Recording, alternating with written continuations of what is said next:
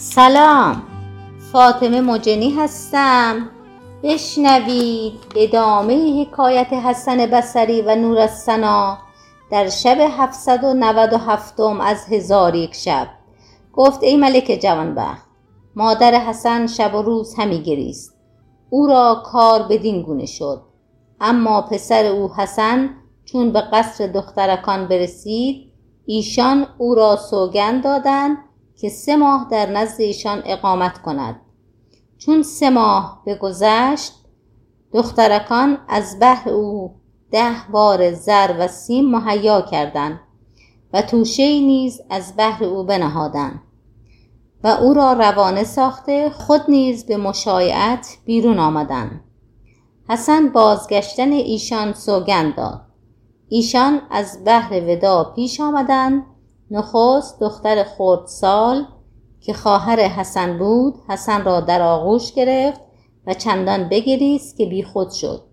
وقتی به خود آمد، حسن را مخاطب کرده و گفت: ای رای سفر کرده، فغان از رایت خود بی تو چگونه دید بتوان جایت؟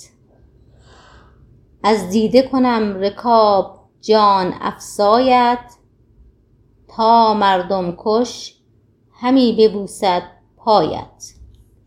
پس از آن دختر دیگر پیش آمد، بسته ز خنده لب، به گریستن گشاده چشم. 2 دست رود زن، ز عنا گشته روی زن. آنگاه دختر 3 حسن را در آغوش گرفت و حالتش بدان سان بود که شاعر گفته: ز زلف برده چین و فکنده بر ابروان، زان بیشتر که باشد در زلفگانش چین. با روی خیش کرده به چنگ از عنا هماهنگ، هنگام لعب کردی با جنگ راستین. پس از آن دختر 4 پیش آمده، در حالی که ز تف آتش دل و سرشک دیده شده، لب چون قندش خشک و رخ چون ماهش تر. در آب دیده همی گشت زلف مشکینش، چو شاخ سنبل سیراب در می احمر. و دختر 5 نیز پیش آمده و به آن حالت بود که شاعر گفته: فرو گسسته به عناب عنبرین سنبل، فرو شکسته به خوشاب بسدین شکر. همی گرفته به لعل و عقیق در یاقوت، همی نهفته به فندق بنفشه در مرمر. پس از آن دختر 6 حسن را از بهر ودا در آغوش گرفت، در حالتی که بر گلشن از زخم دست کاشته خیری، بر مهش از آب چشم ریخته اختر. آب نمانده در آن 2 رنگین سوسن، تاب نمانده در آن 2 مشکین چنبر. آنگاه دختر 7 حسن را از بهر ودا در آغوش گرفته بگریست و این 2 بیت برخواند: به راحت حضر چه گزینی همی سفر، به شادی طرب چه گزینی همی حزن. برداشتی دل از من و بگذاشتی مرا، بر تو دل من این را هرگز نبرد زن. پس از آن حسن ایشان را ودا کرده بگریست و بی خود گشت. چون به خود آمد، این ابیات برخوان: می روم و سر حسرت به قفا می نگرم. خبر از پای ندارم که زمین می سپارم. جان من زنده به تأثیر هوای لب توست، سازگاری نکند آب و هوای دگرم. بسر روشنم از سرمی خاک در توست، قیمت خاک تو من دانم کاهل بصرم.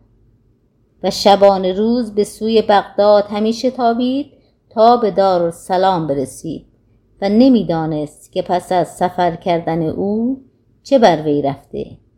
چون به نزد مادر رسید، او را دید که از بسیاری گریستن رنجور و نزار گشته.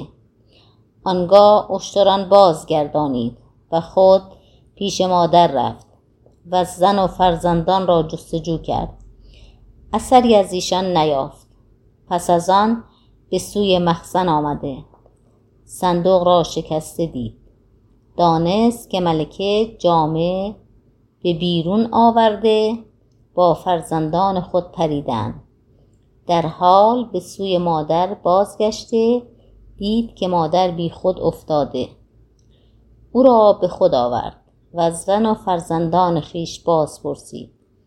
مادرش بگریست و گفت: ای فرزند، خدای تعالی به سبب ایشان اجر تو را بزرگ گرداند که اینک قبرهای ایشان است.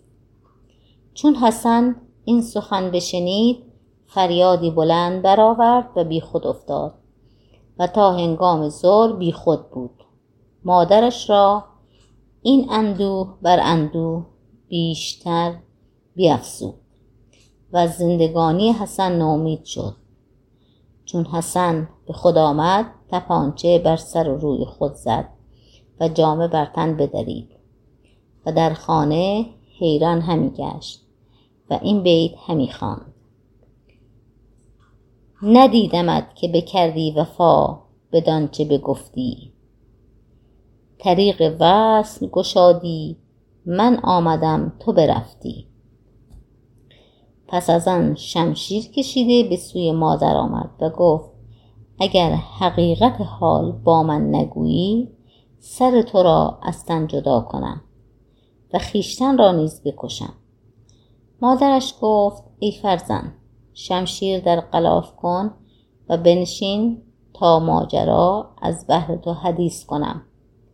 چون حسن در پهلوی مادر بنشست، مادر قصه را از آغاز تا انجام بر وی فرو خواند و گفت: ای فرزند، چون دیدم که دخترک از بحر گرمابه بگریست، از تو هراس کردم که مبادا او از من بر تو شکایت کند و تو بر من خشم آوری، و اگر سید زبیده به من خشم نمی آورد و کلید مخزن به انف و قهر از من نمی گرفت، من جامه بیرون نمی آوردم.